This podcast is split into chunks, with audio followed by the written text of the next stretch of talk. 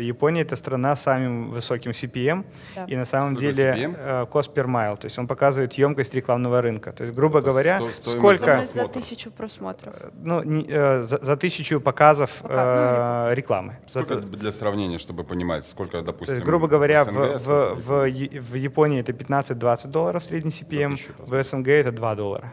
То есть, грубо говоря, если на миллион просмотров, ну, ты делаешь контент, там, 20 минут хронометраж, стандартный, да, там, entertainment какой-нибудь, то за миллион просмотров примерно ты получишь 500 тысяч долларов, да, в СНГ. Mm-hmm. То, следовательно, в Японии это x10.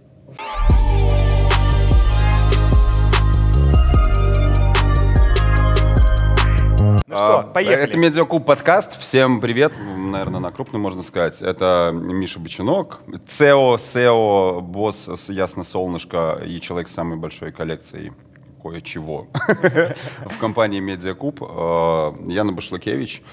Как, мне вот так не нравятся всегда формулировки head. Э, как правильно? Как в трудовой книжке записано? Там же не на английском написано. В трудовой наверное. книжке я, по-моему, специалист по международным отношениям вообще указано трудовой книжке я указан как э, специалист по инвестициям.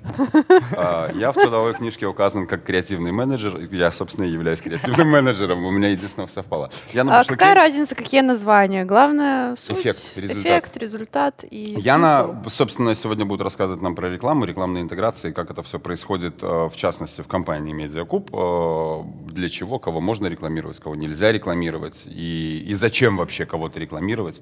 Потому что Яна руководитель MediaCube Agency, правильно? Да, да, мы называемся MediaCube Ads, ну как Cube? бы... MediaCube? Э, MediaCube, yeah. да. Э, для внешнего мира. В рамках компании, да, мы agency, sales house, в общем, закрываем коммерческое направление. Прежде чем мы узнаем, мы вот пока ты отсутствовал, отходил, мы с Яной разговаривали, и ей стало самое интересно, откуда же взялась вообще вся эта концепция создания агентства и откуда она появилась? Хотя вот давай и ответь. Кратенько. Где? Да, можно и не кратенько, можно разборчиво. А, наш главный бизнес — это YouTube-партнерская сеть, MCN. И важно понимать, что э, MCN — это ядро бизнеса, поскольку у нас есть э, коннект с авторами, мы с ними каждый день общаемся по поводу публикации контента, монетизации их творчества. А, нам достаточно просто запускать сопутствующие бизнесы. Так мы сделали агентство, поскольку у нас уже есть доступ к авторам. Так мы сделали э, мерч, так мы с нашими авторами дистрибуцируем их контент на, на другие платформы, и это уже как бы новое направление бизнеса. А, почему вообще мы это сделали? Несколько причин. Первое, конечно, мы для наших авторов хотим давать дополнительный сервис. И э, основная задача партнерской сети... Как следствие Совершенно верно. Денежка. Заработок, Основная да. задача партнерской сети, чтобы в конечном счете наши партнеры получали вместе с нами больше. Несмотря на то, что они работают с нами по модели revenue share, когда они делятся, так, revenue share, они... Э, Наша стандартная практика, что мы берем процент от э, монетизации э, на YouTube, но за этот процент мы оказываем сервис таким образом, чтобы тотал они получили больше, нежели без нас. То есть, грубо говоря, чтобы люди понимали, что э, если э, какой-то блогер приходит в партнерскую сеть Mediacoup Network, чтобы ему мало того, что здесь зарабатывалось, было хорошо, у него не появилась идея, а, попробую я какую-нибудь другую партнерочку. Нет, то есть вот тебе и это, и это, и вот тебе доп. заработок еще. Да, получается, мы не просто партнерская сеть, по сути, это э, экосистема, которая состоит из многих продуктов. Это и партнерская сеть, это sale house, это мерч, это дистрибуция контента на другие платформы и так далее. Целая экосистема э, продуктов для автора.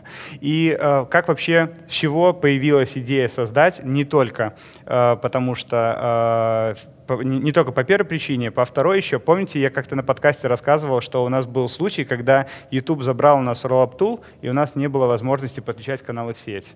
А, тогда мы приняли для себя стратегическое решение, что нам очень важно выстроить для бизнеса независимый денежный поток, чтобы если у нас с Google не знаю, там в один прекрасный э, момент все остановится, чтобы это был все равно устойчивый медиабизнес, у которого есть разные источники получения э, выручки. Вот, это про безопасность. Э, прагматика. Короче, исключительно прагматика, ребят. Нужно предпринимать какие-то решения для того, чтобы не потерять деньги. Совершенно верно, да. Ну и, и, и конечно же, дополнительные, дополнительный value для наших партнеров.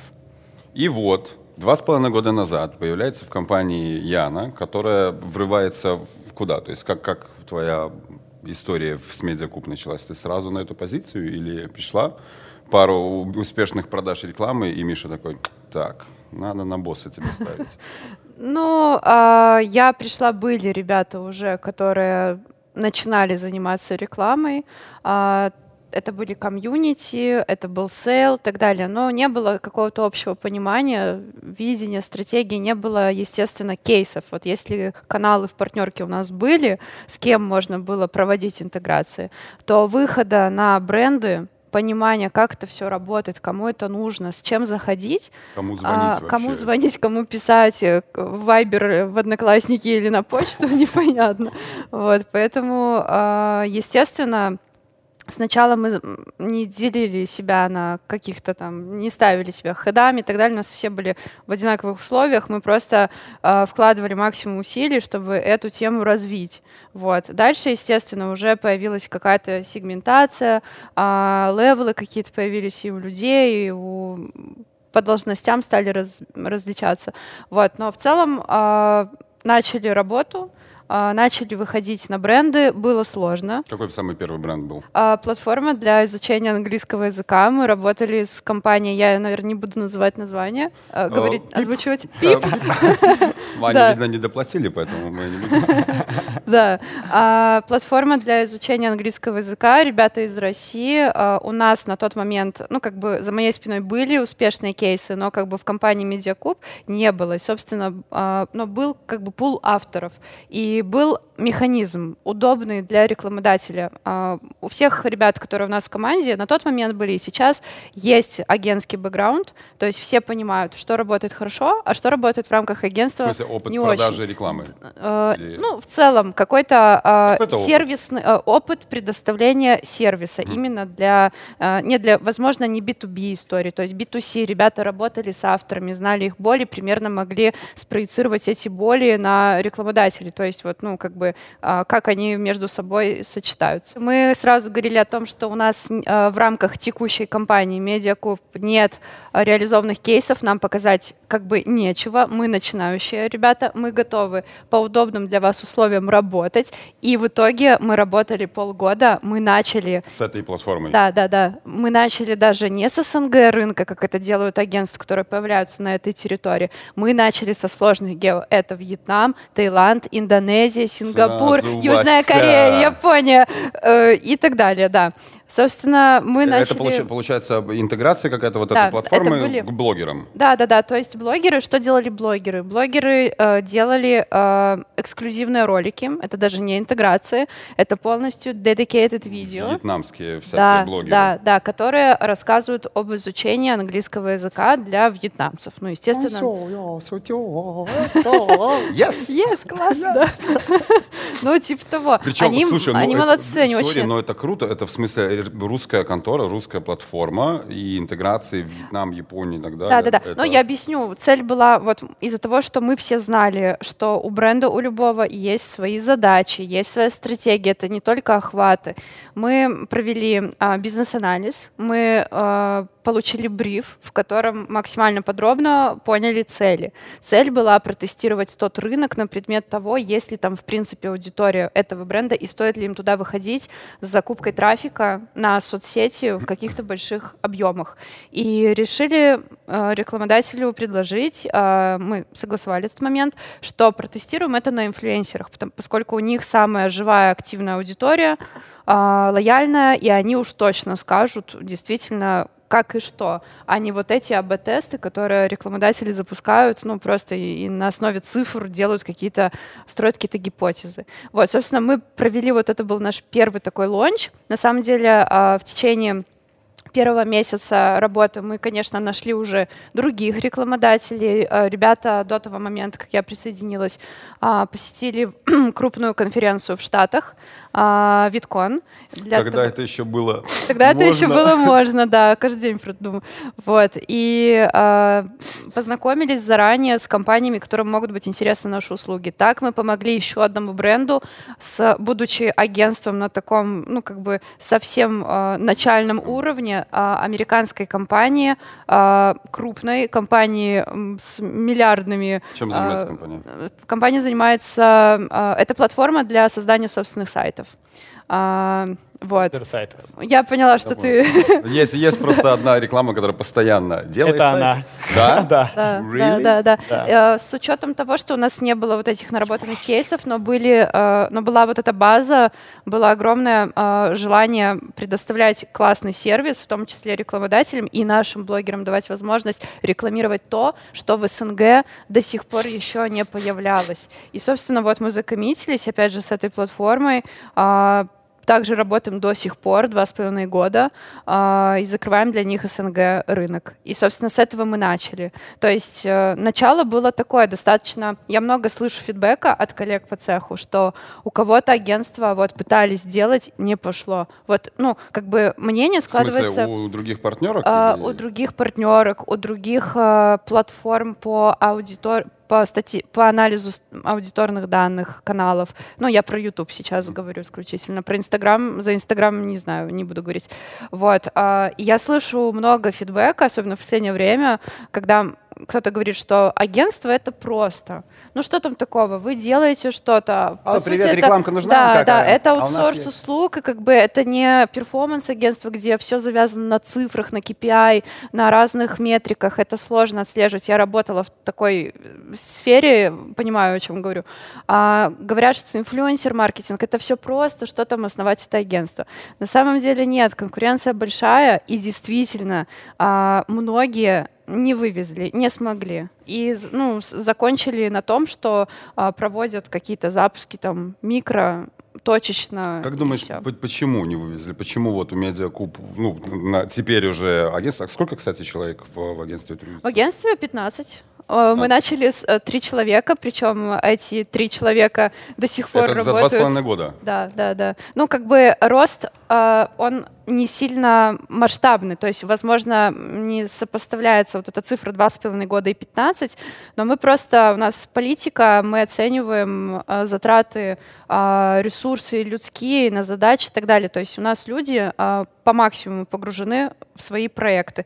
Мы не делаем, мы не набираем штат э, из 30-40 человек, когда каждому можно дать одну задачу. Но это я немножко углубляюсь уже в систему построения именно отдела и менеджмента. Мне, там, если задач. будешь говорить что-то лишнее, мне кажется, босс скажет, такая, Гена. Я немножко, кстати, вот хотел дать комментарий по поводу 15 человек. Да, Миш, пинай меня если что. 15 человек э, — это э, люди, которые работают у Яна в отделе. Да, однако в компании сейчас работает 150 человек, и, конечно, Яна пользуется всеми этими ресурсами. Конечно, Я имею в виду HR, рекрутеры, административные административные э, нужды все и так далее. То есть э, понятно, что 15 человек в агентстве, да, но, конечно же, вся большая машина Медиакуб работает в том числе и для этих. 150 человек. А... Слушай, я один такой вопрос. А есть какая-то красивая, и можно ли слышать какую-то красивую статистику в том смысле, что условно в месяц агентство там обслуживает там 50 клиентов и суммарный там месячный условно финансовый оборот там миллион долларов или ну, сколько это вообще? Ну, естественно, финансовые цифры мы называть не можем.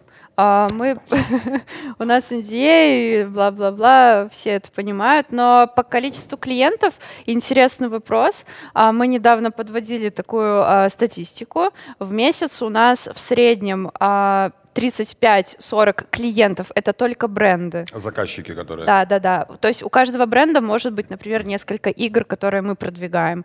И что интересно, я думаю, такой следующий закономерный вопрос, откуда эти бренды? 50% а, это компании, которые находятся в России — и 50% это компании, которые находятся за рубежом. Это США, это Израиль, это Норвегия, это Швеция, Германия, Франция, Латинская Америка. То есть бренды, по сути, когда мы говорим бурж, ну, на нашем языке зарубежное направление, мы имеем в виду а, а, Запад, ну, Восток пока не особо а, мы обрабатывали, а, я имею в виду Корею, Японию и так далее. Это все-таки более такие локальные истории. И, возможно, на YouTube, вообще японский YouTube, если честно, если мы вдруг затронем Вообще эту Япония, тему. мне кажется, она такая вся. Да, там все, там все сложно. И что немаловажно, мы сейчас э, ориентируемся на то, чтобы э, закрывать больше локальных брендов. То есть мы проводим research в этом направлении, хотим работать и локально с теми, кто, кому не нужно масштабирование на мир. Вот, но об этом вот, чуть э, позже. Японию затронули, что Япония это страна с самым высоким CPM, да. и на самом что деле CPM? Э, cost per mille, то есть он показывает емкость рекламного рынка. То есть, грубо это говоря, сто, стоимость сколько... за тысячу просмотров. Ну, не, э, за, за тысячу показов Пока, э, ну, рекламы. Сколько за... для сравнения, чтобы понимать, сколько, допустим, есть, грубо говоря, в СНГ, в, в, в, в Японии это 15-20 долларов средний CPM, в СНГ это 2 доллара.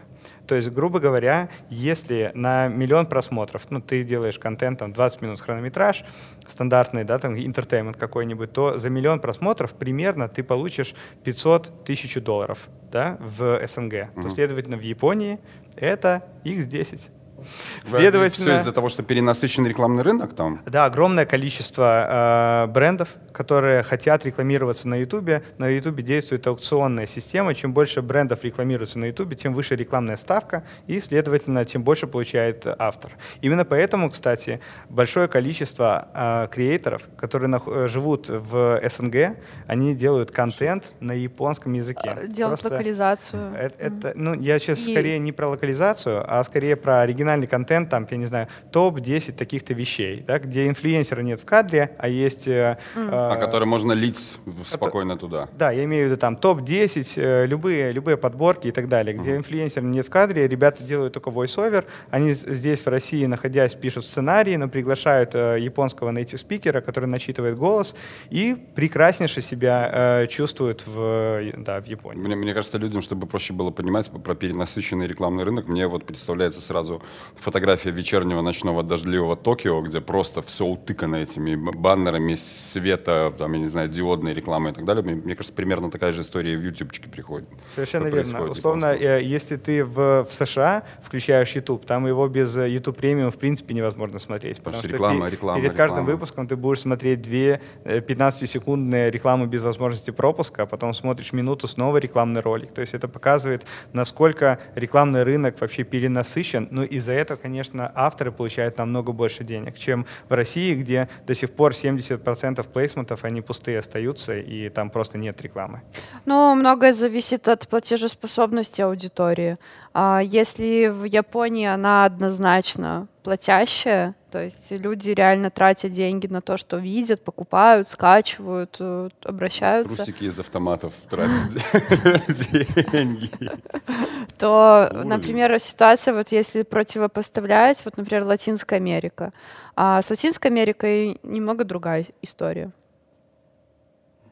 При этом какая? Какая? Ну, если, если я правильно понимаю, заказчики, э, я имею в виду бренды и компании, это в основном айтишка, которая рекламируется на YouTube. Или, ну, в частности, в медиа купец. А, в частности, у нас, да, мы начинали действительно с того, что работали в основном с digital-продуктами, то есть все, что существует в рамках онлайна, в принципе, это платформы, а, это мобильное приложение, игры, ПК, mobile, консоли даже были. Вот, ну, по сути, а, начинали с этого, но сейчас с появлением наших собственных эксклюзивов и ответвления от нашего агентства, ну, в рамках агентства появилось подразделение, которое занимается эксклюзивными авторами. Вот. Когда мы, у нас появились свои эксклюзивы, а, мы сильно начали развивать рынок FMCG. То есть это товары, которые существуют в офлайне, то есть все те продукты, которые... Косметика там Ну, типа того, да. да товары, ну, продукты питания, например, а, разные, напитки, все, что сейчас в тренде, ну вот в тренде, например, сейчас энергетики.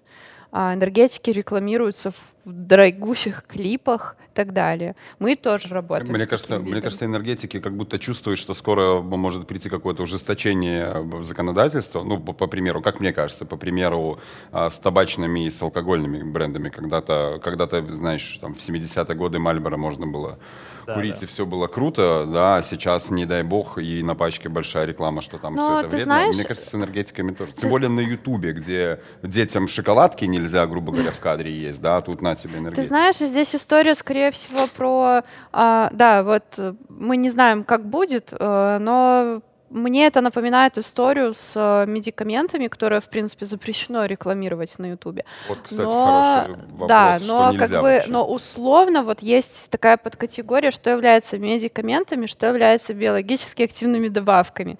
То есть БАДы — это то, а, те лекарства, так сказать, эффективность которых а, не доказана. Соответственно, если есть сертификат, там как бы вроде э, условия более мягкие для рекламы. Но опять же, ссылку вставлять, как-то прям э, акцентировать на этом внимание никто, естественно, не будет. Если это медикамент, то есть вот прям антибиотик какой-нибудь. Ну, нельзя такое рекламировать в рамках YouTube. И это очень странно, потому что, ну, вроде как медикаменты разрешенные и так далее, ну, вот рекламируются, а БАДы, которые... «А, это тебе поможет похудеть? Ну, не точно, да. Поэтому, на, поэтому на ТВ сейчас так много рекламы э, медикаментов и, по сути, ну, FMCG весь, то есть он остался в телеке, но активно приходит и в YouTube. У нас были кейсы, когда мы, вот даже недавно, а, в течение вот последних нескольких месяцев, когда мы а, бренды, которые, посмотрев а, на пример других своих коллег по цеху, конкурентов даже,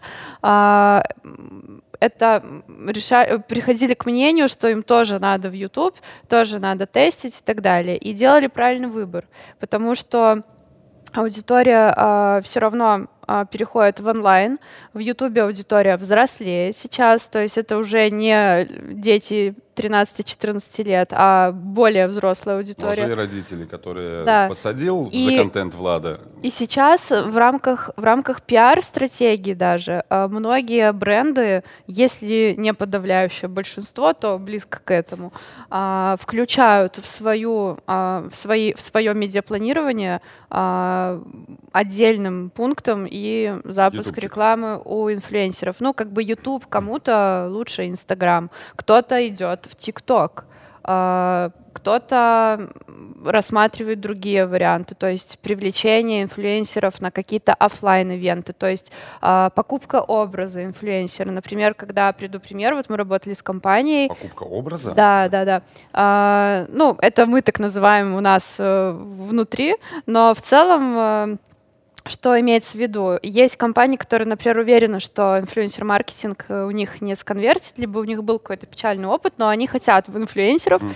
И готовы слушать предложения. Вот, собственно, есть такая модель работы, когда инфлюенсер записывает какой-то рекламный ролик, короткий, а, либо фото, либо ну, в каком-то другом формате, обычно это 15-20 секунд, и, собственно, а, права на вот этот материал передаются рекламодателю, это либо кратковременная передача прав, ну, там, на месяц условно, на 3, на 6, либо на год, либо навсегда.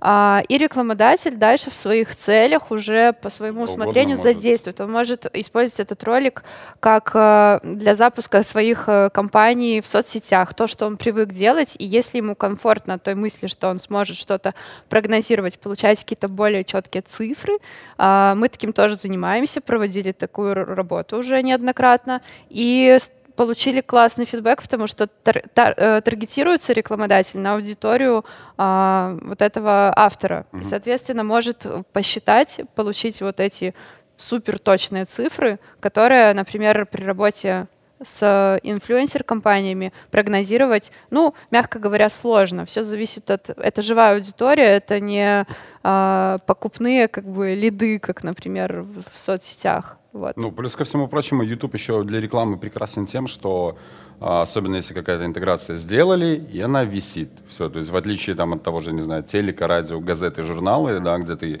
заплатил да, денежку, да. и она там через какое-то время ушла, или бигборды сняли, то на ютубчике, особенно если ты вкладываешься в какой-то там развивающийся канал, да, вот висит, подтягиваются новые видео, новые подписчики, новые просмотры, они приходят посмотреть старые видео, в старых видео видят твою рекламу, то есть она, получается, работает все время. Все да, время. Как, как вообще рекламодатели трекают вот эту эффективность? Есть оценивают. А, у каждого автора есть э, своя, ну, обычно это так, своя ссылка, а, сокращенная, в которую прописан э, код, э, который прикрепляется к определенному инфлюенсеру. А, то есть чтобы бренд ну, мог есть чекать, метки, сколько пришло. Да, есть определенные метки, которые вшиваются в эту ссылку, и это достаточно легко чекается. Можно настроить любую аналитику, любые данные собирать. То есть если это приложение, то, например, а, какой уровень удержания пользователей в приложении, пользователей тех, которые пришли с этого, с, после просмотра ролика, например. Э, это могут быть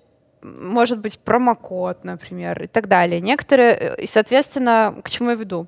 К тому, что если даже ролик был выпущен с этой ссылкой, ну, условно, 6 месяцев назад, а, конверсии они будут долетать. А, главное просто правильно настроить а, систему, чтобы это было видно. Чтобы, и что чтобы, важно... Чтобы проверка через три месяца не закончилась. Чтобы она, да, ну то есть там есть возможность это все как бы продлевать и так далее. А, что важно еще, это то, что многие бренды забывают обращать внимание на органику. А, это имеется в виду все, что идет мимо ссылки, то есть люди реально запоминают какой-то промокод или какую-то э, какой-то продукт, и потом через некоторое время сами его в Гугле находят, заходят, если это приложение, заходят, например, в Store, и скачивают. И, соответственно, вот этот вот инсталл... Оно идет мимо. Он получается. идет, да, как органик, органически угу. то, что пришло само по себе, грубо говоря. И, соответственно, потом делаются неправильные выводы о том, что э, интеграция, например, не отработала, потому что вот часть инсталлов, она как-то прошла мимо. Соответственно, здесь для брендов важно, чтобы агентство давало правильный, э, предлагало правильный call to action, чтобы э, это прописать в ТЗ для блогера. А, блогеры работают по брифам, и, соответственно, они должны понимать, как им пушить аудиторию, не проходить мимо этой ссылки, для того, чтобы эффективность она была а, более четкой, э, чтобы ее можно было более четко измерить. Вот это, давай, давай конкретно этот момент, алгоритм. Там есть, условно говоря, блогер, который, может быть, нас смотрит, или есть там бренд, который нас смотрит, и вот они хотели бы. Мы, следующий вопрос будет, кому стоит в YouTube приходить за рекламой, там, к инфлюенсерам, кому не стоит, но как, как происходит? Условно говоря, а, Галина Николаевна, владелец там птицефабрики, хочет дать какую-то рекламу. Вот что ей делать? Как, как ей прийти в YouTube, куда ей там идти, что надо? А, Галине Николаевне из птицефабрики, наверное, проще всего сначала определить свою целевую аудиторию, а, что это будут, например, условно, домохозяйки из города Серпухов, и понять, э, что именно она хочет продвигать. Если она хочет продвигать э, условно какой-то один свой продукт, стратегия будет э, одного вида. Если второй продукт, от этого стратегия может полностью поменяться. А есть категории брендов, вот ты правильно привел пример, сразу навело на мысль, подходит ли в принципе инфлюенсер-маркетинг вот для такого бренда. А, есть э, э, такое вот всеобщее мнение, что в Ютубе можно найти аудиторию э, любого возраста, любого, любого жанра и так далее. Да, можно, но это могут быть супер нишевые авторы, которые никакого трафика бренду не принесут. Под трафиком я имею в виду покупателей, там просмотры, охваты, вот это все. Вот, поэтому да, естественно, были у нас запросы на YouTube авторов, которых аудитория аудитория 35 плюс, но таких прям вообще э, их по сути нет, если не говорить э, о том, что ну, они там набирают 100-200 просмотров. Но это не инфлюенсер, это не, пока не, не серьезно. Поэтому прежде всего это оценка своей ЦА. Если есть какие-то сомнения в том, что э, в Ютубе можно найти свою ЦА, э, лучше в Ютуб не идти мы советуем сразу же альтернативные варианты продвижения. Специалисты, которые у нас работают, они, в принципе, э, понимают, что для бренда подходит, что нет. Поэтому... То есть, грубо говоря, первый этап вашей работы — это консультация это бренда. Консалтинг. Вообще надо да, или не да, надо Да, да. А, к счастью, сейчас э, все больше и больше брендов э, понимает, как куда идти, и даже если Галина забыла отчество Ровно. Батьковна, захочет пойти к инфлюенсерам, она может э, э, может в, сделать вот какой-то спецпроект, но должна понимать, что аудиторию она привлечет молодую. Это неплохо. Это тренд сейчас. И это правильный шаг, и мы в этом с радостью поможем. А, разработать креатив, а, помочь с э, созданием вот этого call to action, то есть идея, месседж, что мы будем транслировать аудитории, чтобы ее покупать курочек.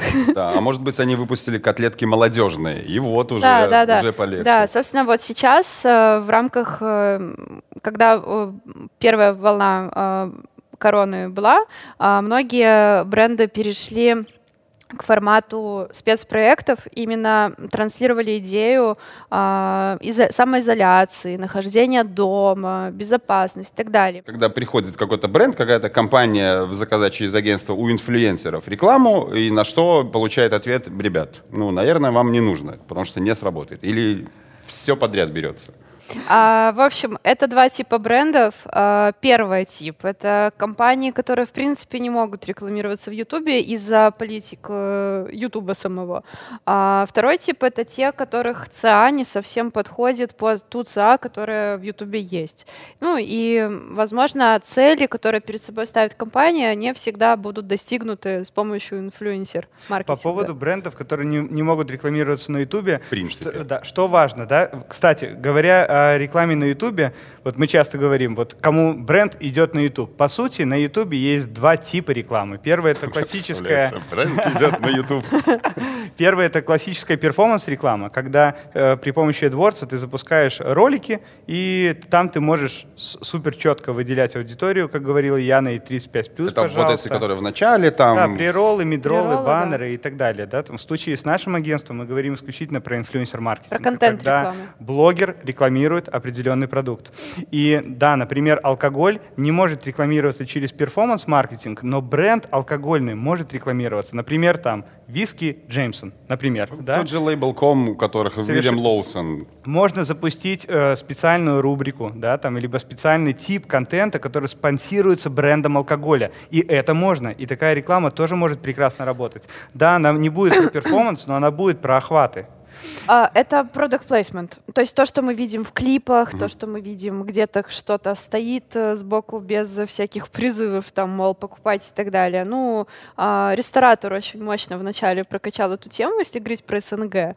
А, когда пивом, спонсорство, да, у него было несколько, по-моему, даже. Это еще было в 2017 году, когда, по сути, инфлюенсер в России начал вот прям набирать какие-то такие а, крупные а, масштабы.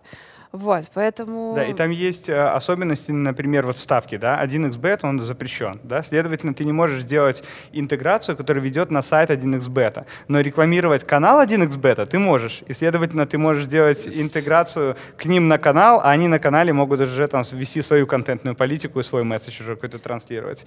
По поводу консалтинга, вот тоже очень хорошую э, тему затронули. Э, мы находимся в Беларуси, да, и понятно, что многие белорусские бренды, они первую очередь приходят к нам и говорят, мы хотим рекламную кампанию на YouTube. В 95% случаях я скажу, ребята, YouTube — это не ваша история. И вот это тот самый консалтинг, который агентство часто проводит брендом. Почему?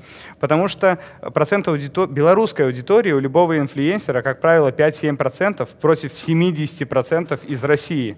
Это просто мислит. Они пускают рекламу на другую страну, а аудитория белорусская видит ее ну, намного меньше. А стоимость интеграции у автора такая же. Следовательно, стоимость контакта финальная для бренда с покупателем в 10 раз дороже, нежели это был бы российский э, оператор, например. То есть, получается, реклама на YouTube, инфлюенс-маркетинг — это не для локальных компаний? Э, если, э, если, например, в случае с СНГ, если, смотрите, нету белорусского ютуба, украинского или русского, есть русскоговорящий YouTube. Если твой продукт широко представлен на всех, во всех странах, где говорят по-русски, значит, YouTube это для тебя.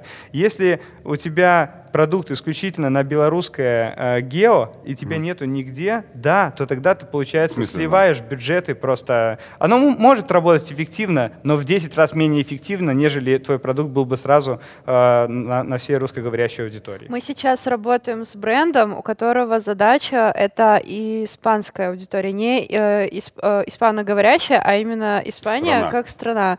И, собственно, что мы поняли, мы ресерчили э, YouTube на предмет э, наличия вот именно этой аудитории, чтобы у каналов по определенному жанру в определенной нише аудитория Испания была хотя бы 70-80%, таких каналов мало. В основном у испаноговорящих э, пер, на первом месте это Мексика, Аргентина, может быть, и так далее. Та же самая история с Португалией и Бразилией. То есть таргетироваться с инфлюенсерами на Португалию в рамках Ютуба сложно, потому что велик шанс, что это будет все-таки Бразилия из-за языка. Соответственно, тогда только через всякие эти заставочки, прирольчики там и так далее. Да, да, это просто будет намного более эффективно, поскольку в таргетируемой рекламе ты можешь четко выбрать даже не то, что страну, ты можешь город выбрать и рекламировать кофейню, э, э, которая находится в Вене, очень, очень локально, а не делать э, инфлюенсер-маркетинг компанию с немецкоговорящими блогерами, и твою рекламу будут видеть в Дюссельдорфе, когда кофейня в Вене. Ну, класс. Ну вот для таких как раз-таки брендов, вот, возвращаясь к этому моменту, для каких точно не подходит инфлюенсер-маркетинг? Для гиперлокальных брендов, то есть бизнесы не крупные, которые B2C даже, можно так сказать, о, B2B, которые существуют в рамках одного, там, условно, города. Мы сейчас работаем с сервисом а, доставки еды одним из Москвы. И, собственно, а, у ребят вот как раз-таки конкретное требование, чтобы мало того, что а, блогер находился в Москве, чтобы можно было ему передать э, продукт, чтобы он сделал обзор на него, mm. а, так и чтобы большинство аудитории было блогера из Москвы. Но если а мы говорим... как бы... Ну, проверить это в рамках Ютуба, да, сложно, но мы пользуемся определенными системами, которые позволяют оценить, а, сколько, какой процент аудитории а, находится именно вот в этом городе. Это связано с его Инстаграм активностью, если есть там какой-то профиль. То есть в Инстаграме эту дату забрать, э, в принципе, можно. Вот. Ну да, в статистику и, залезаешь. И да. есть еще, знаешь, вот многие э, много спорят, вот инфлюенсер-маркетинг, какой тип рекламы? С одной стороны, это performance-реклама, которая perform ит тебе новых клиентов. Да? Ты сделал интеграцию. Вот в случае, почему это очень клево работает с app-dev и game-dev индустрией. Они покупают интеграцию, сразу же видят, э, что люди переходят по ссылке, качают и сразу же понимают эффективность. Нету привязки к гео, получается. Ну, я имею в виду про игрушки и приложения. То есть да, да, да, да. Я к тому, что именно подход к рекламе через перформанс. Mm-hmm. Да? Второй подход, который тоже э, есть в инфлюенсер-маркетинге, это охват бренд awareness и так далее. И это уже там другой тип рекламы. Когда Макдональдс рекламирует Макдональдс просто потому, просто что люди бренд. должны знать что-то. Как кола, мы все знаем Имиджевая э, все да, эти да, новогодние рекламы Coca-Cola, которые кола уже давно могла бы не делать, но это бренд. Все знают, что Новый год приходит вместе с этим Сантой на грузовике. Цан, цан, цан, да, и вот э, инфлюенсер-маркетинг — это действительно что-то посередине между перформанс э, и бренд awareness подходом. Но мы всегда внимательно все равно слушаем бренд, э, когда э, проводим вот анализ требований, процесс брифования называется, э, мы всегда слушаем, э, какие цели ставит перед собой бренд. Вот он хочет в YouTube запустить рекламу с инфлюенсерами, чтобы что? Чтобы привлечь трафик на сайт, в приложение и так далее, покупки и э, прочее, чтобы оценить фидбэк, это как раз-таки возвращаясь к нашему первому кейсу, вот там mm-hmm. стояла такая цель, а, либо чтобы протестировать какое-то новое для себя направление в рамках ну, вертикали аудитории, то есть определенное гео и определенный а, тип людей, например, женщины 25+, условно так. С какой минимальной суммой можно заходить бренду? Ну вот опять же, вот смотрит нас какой-нибудь, все наш, наша любимая Галина Петровна из птицефабрики, и она думает, что хорошо, вот у меня есть магазины там в Москве, в Питере, в Киеве, например, соответственно, не локальный бренд. Я, в принципе, у нас выходит проект там, не проект, продукт молодежные котлетки. Ага, можно уже, значит, через какой-то influence. С какой суммой? А, еще цель нужна. Цель, ну, прорекламировать, что молодежные котлетки, они появятся в магазинах. С какой суммой есть заходить в агентство, чтобы, ну, сколько нужно, чтобы стартануть а, какую-то кампанию? Та, да, для таких брендов немножко история э, такая приобретает интересный оборот, потому что э, Галина Петро... Боже, я постоянно забываю отчество. Прекрасная женщина, прекраснейшая. Можно я буду говорить каждый раз разное? Хорошо. Галина Петровна, э, Билли Миллиган. Билли Миллиган, да. да. Она должна убедиться в том, что у ее продукта есть дистрибутор какой-то на месте, то есть есть какой-то магазин, который будет это все дело продавать. Без этого, если она не знает, кто будет продавать ее продукт, вообще ну, вот, ну, выходить не нужно. Мы, мы есть, определили, есть что есть магазины. Москва, Питер, Киев, есть магазины, где продается продукция. А, я не так поняла. Да, и вот... Окей, окей. А, ну, в целом, э, в зависимости от целей, то есть э, рекламодатели, которые э, ставят перед собой перформанс-цели исключительно, то есть здесь это может быть использование промокода на покупку вот этого продукта, угу. либо переход на какой-то лендинг, где описан продукт. Игра какая Игра, участие в игре, то есть э, ли, лиды в этом плане. А, тогда здесь э, мы можем предположить, что бюджет будет более ограниченный, поскольку э, будет оцениваться стоимость касания, стоимость лида. А, если мы говорим про охватную компанию, то есть за, просто рассказать про бренд, э, ознакомить аудиторию, тогда, возможно, рекламодатель будет понимать, что цифра будет совсем другая. Размещаться надо у крупных каналов, э, привлекать большую аудиторию. Если про цифры конкретные... То есть по первому плану это примерно сколько? Ну, э, это если по первому плану мы будем тестировать, например, советовать тестировать нишевые каналы для того, чтобы оценить в целом хотя бы какой-то фидбэк, есть Сколько он или денег, нет. Яна? Сколько денег, Давай да. Я, я не хочу конкретно. давать какие-то вот эти... Ну, примерно. Ну, то есть вот 100 долларов Ну, условно, мало. да. Вот у меня есть 100 долларов. Запустим? Нет, за 100 долларов мы Сколько? не запустим. 500 долларов запустим? За 500 тоже не запустим. Ну, тысяч пять.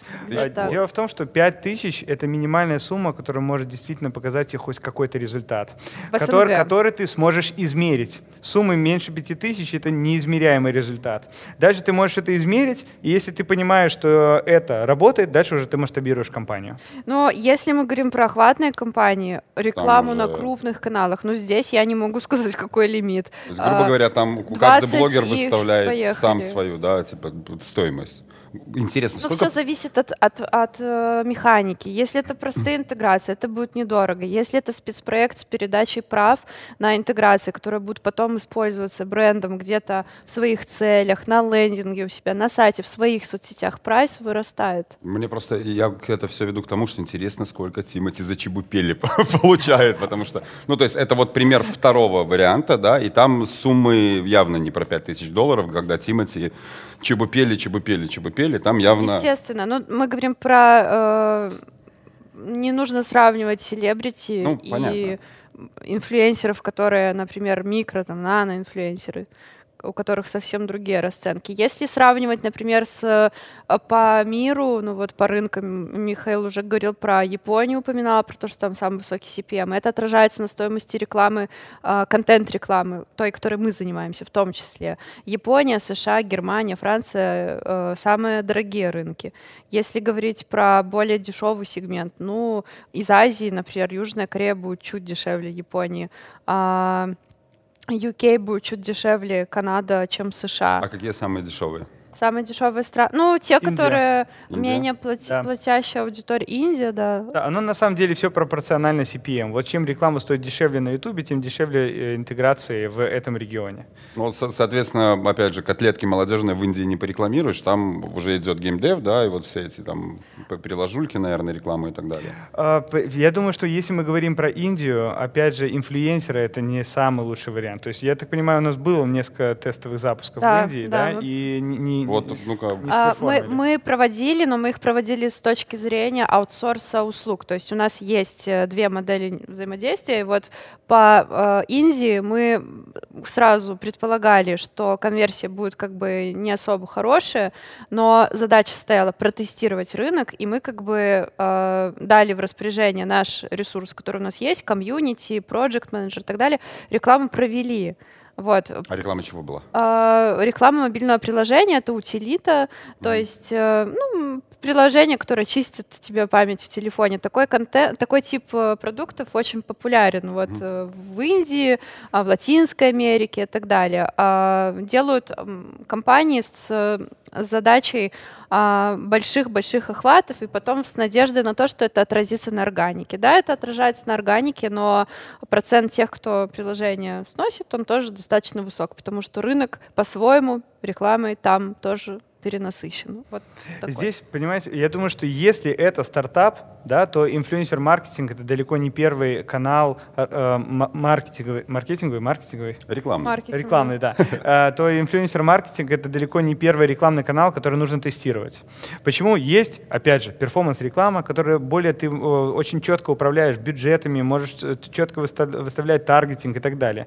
Но, как правило, если уже э, эти каналы уже себя исчерпали, когда уже растет ставка, ты уже не можешь эффективно закупать э, трафик в Фейсбуке, в Ютубе, то тогда уже надо использовать инфлюенсер-маркетинг.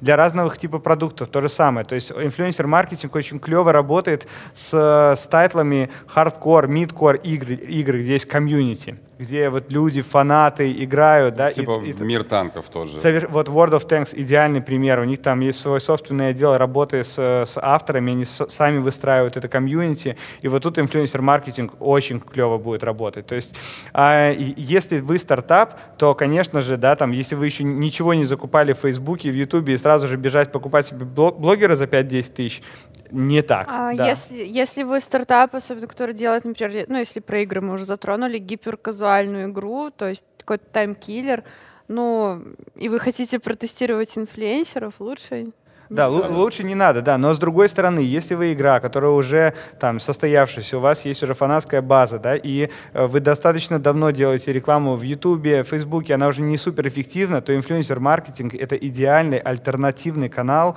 э, приобретения себе новых пользователей. В конце концов, Инстаграм есть.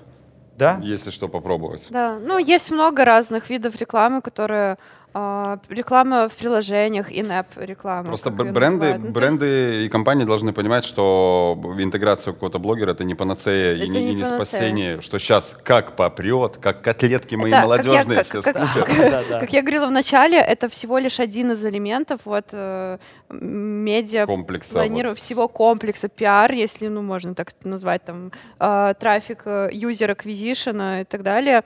А, это входит туда, это один из компонентов. Поэтому, естественно, а, мы вот исходя из этого, кстати, построили у себя два подхода работы с рекламодателями. То есть э, мы а, работаем с авторами, которые из нашей партнерки. Мы являемся сервисом, в том числе для них, для того, чтобы они повышали свой заработок. Соответственно, проводим интеграции э, с рекламодателями, которые либо выходят на нас сами, либо которых наши ссылы находят, приводят. Э, собственно, Схема понятная, агентская. Есть определенная стоимость, есть определенное предложение, мы договариваемся, проводим запуск. А, есть еще интересная модель, особенно актуальна для рекламодателей, которые работают с инфлюенсерами долго, сами и так далее. Вот как э, про Wargaming ты упоминала, есть многие компании, в которых есть свой ресурс, но его недостаточно. Собственно, а, мы подключаемся как аутсорс-центр, а, мы обрабатываем массивную, массивную массивные объемы э, данных в плане аудитории, подбора авторов э, и так далее, согласования условий, подписания контрактов, гарантирования там, э, юридической прозрачности. Э, берем на себя всю работу, по сути, но без агентской комиссии, а за фиксированный прайс. То есть вот такая модель, она тоже достаточно популярная, и вот для брендов, которые, например, э, сами работают много, эта модель супер подходит потому что мы выделяем наши силы, а при этом бренд может быть уверен, что у нас не будет э, завышена стоимость, и, соответственно, не нужно коммититься на условия с десятками других агентств. У нас есть тулы, которые позволяют проанализировать э, YouTube. Как правило, нам э, бренд дает определенные тех задания, которые знают, Это, знают уже... Прости, к вопросу, зачем бренду агентство, да, если да, можно да. напрямую, да, и зачем, соответственно... Да. Ну, блогеру агентство понятно, потому что оно дает бабки. Все, да. и это не надо дурить себе голову с заказчиком. Зачем бренду агентство? У нас есть инструменты, э, которые позволяют позволяет анализировать огромное количество информации, и мы можем находить релевантные каналы таким образом, чтобы бренд делал рекламные интеграции максимально в свою целевую аудиторию. И, следовательно, это будет очень эффективно. Да? То есть мы можем э, предиктить, э, видеть э, стра- страну аудитории, э, возраст, э, пол аудитории и подбирать каналы таким образом, чтобы они были очень-очень четко отрабатывали. Соответственно, это сокращает время, не шуточно, потому что, ну, в, в том плане, чтобы люди и бренды понимали, что никто же не запрещает напрямую общаться, вперед, пожалуйста. Другое дело, что есть эксперты, есть экспертная какая-то аналитика, которая вот там, нам нужно это, это для таких-то целей. Вот вам списочек сразу схода каких-то там блогеров, да, которые с более-менее прогнозируемой эффективностью вам принесут ваш результат. Ну, мы еще и стоимость финальную-то урезаем. А, просто когда бы, блогеру выходит агентство, мы, по сути, являемся поставщиков, поставщиком рекламы. А, связи, соответственно, это... да, это коннекты, это дружба, это те же наши эксклюзивные партнеры, которых мы представляем а, по всем коммерческим запросам, онлайн, офлайн, в общем, все, что может, можно себе представить. Если мы говорим о каком-то прижимании по цене автора, естественно, не всегда мы можем гарантировать, но работаем над тем, чтобы условия для автора, для бренда были максимально приятные и эффективные. Еще вот Андрей, кстати, э, затронул тему так аккуратно, да? Понятно, зачем агентство блогерам, типа деньги и все. Это тоже не совсем так. У нас есть эксклюзивные авторы, которых мы аккаунтим, полностью проводим все рекламные сделки. Что это значит? Мы ведем все переговоры с клиентами по цене, и, конечно, да, там часто, если это наш эксклюзивный автор, мы отстаиваем сторону автора. Мы стараемся, чтобы эта реклама была дороже, чтобы автор в конечном счете получил э, больше денег. Мы обрабатываем все, все запросы, ведем клиента, делаем все эти рекламные сделки. В общем, и, документооборот, и, документооборот, и мы история. помогаем автору вообще понять, сколько у него стоит реклама. Да? Потому что ты там, у тебя есть определенная аудитория, и ты такой... В небо. 10 тысяч. Почему у меня рекламы нет? Да, да. У тебя 100 долларов стоит вообще. Да, да, да. То есть мы э, из-за того, что у нас большое количество клиентов и большое количество авторов, мы выступаем такой медианой да, и говорим автору, что там э, твоя реклама должна стоить дороже, да, либо дешевле, э, тогда у тебя будут клиенты. И клиентам, следовательно, говорим, что вы там э, недооцениваете бюджет, он должен быть дороже, если у вас есть определенные ожидания по охватам. Понимаешь? То есть мы между. Короче, вы, вы эти авторы, бро брокеры, брокеры Авторы, вот был кейс, да, действительно, когда автор наш эксклюзив заработал за месяц с рекламы а, примерно равную, либо даже чуть большую сумму, чем он заработал с монетизации. Как бы это кейс... это кейс классный, потому что, ну, автор крупный, а, соответственно, он с монетизацией зарабатывает много, а, но и с рекламой из-за того, что мы грамотно построили схему взаимодействия его рекламодателей, ну, являясь как бы таким связующим звеном, а, и оговаривая условия и там, и там, чтобы они были, ну, чтобы был матч вот этот, вот, получилось такого достичь. Но в том месяце мы сделали э, с этим автором 7 рекламных интеграций, то есть почти две рекламные Я интеграции из них писал, в, поэтому... в неделю, да, и это, ну, это много достаточно. Да, и наша цель — это обеспечивать авторов вот таким, э, таким же количеством рекламы, чтобы такие кейсы повторялись. Э, есть э, еще интересный нюанс, почему авторы к нам идут на эксклюзив, потому что мы предлагаем более мягкие, более прозрачные, более комфортные условия, чем многие наши а, другие коллеги. коллеги. А, да, а, мы по прайсу а, немного по-другому работаем. Если интересно, я потом расскажу. В следующем выпуске. В следующем выпуске. Да, э, мы, мы предоставляем еще кучу сервисов, то есть мы позиционируем себя как сервис в том числе для наших авторов, э, отдел, который занимается рекламой. А мы предоставляем еще много возможностей поучаствовать в разных интересных активити. То есть, как я упоминала, это офлайн какие-то ивенты, это а, коллаборации с другими авторами. То есть то, что вряд ли будет делать э, просто другое агентство. Мы же партнерка, у нас куча всего есть, и мы на находим, как э, помочь автору, даже если общаемся с ним только вот по какому-то коммерческому направлению. Итоги нашей беседы. Итоги нашей беседы. Кому приходить в Медиакуб э, агентство, зачем и так далее. Приходите все, ребята. А, если нужны а, руки, а, ресурсы для работы по своей устоявшейся модели, если есть бриф, если есть понимание, кто нужен как, но не хватает сил на обработку всех вот этих данных, если хочется посмотреть конкурентные цены, это к нам. Опять же, к это нам. Это со стороны э, брендов. Да, И да, если да. уже если... попробовали все, и теперь вот influen, ну, типа в Ютубе давай influence попробуем, вот опять же сюда. Да. да. А, если нужны крупные а, авторы в России, а, с которыми, по сути, с которыми работаем только мы, логично, что к нам, опять же. Список да. у нас есть, мы предоставляем по требованию. И с другой стороны, тоже к нам это авторы, которым нужна помощь понять, сколько у них должна стоить рекламная интеграция, помощь ввести эти рекламные интеграции и, в принципе, авторы, которым нужна реклама. Конечно, понятно, что сегодня хотят рекламу все, да, то есть там есть у да тебя... дорого, чтоб... Да, да, но, к сожалению, э, реклама, рекламу можно продавать только тогда, когда у тебя на канале есть аудитория. Я имею в виду, системно, регулярно выпускаются видео, на которых, да, есть охваты. Не обязательно это миллион просмотров, или иногда реклама, где 50 50 тысяч просмотров, но целевой трафик, она тоже может быть интересна э, клиентам. И уверен, что у Яны в портфолио найдутся клиенты, если там целевой трафик, купите маленького автора.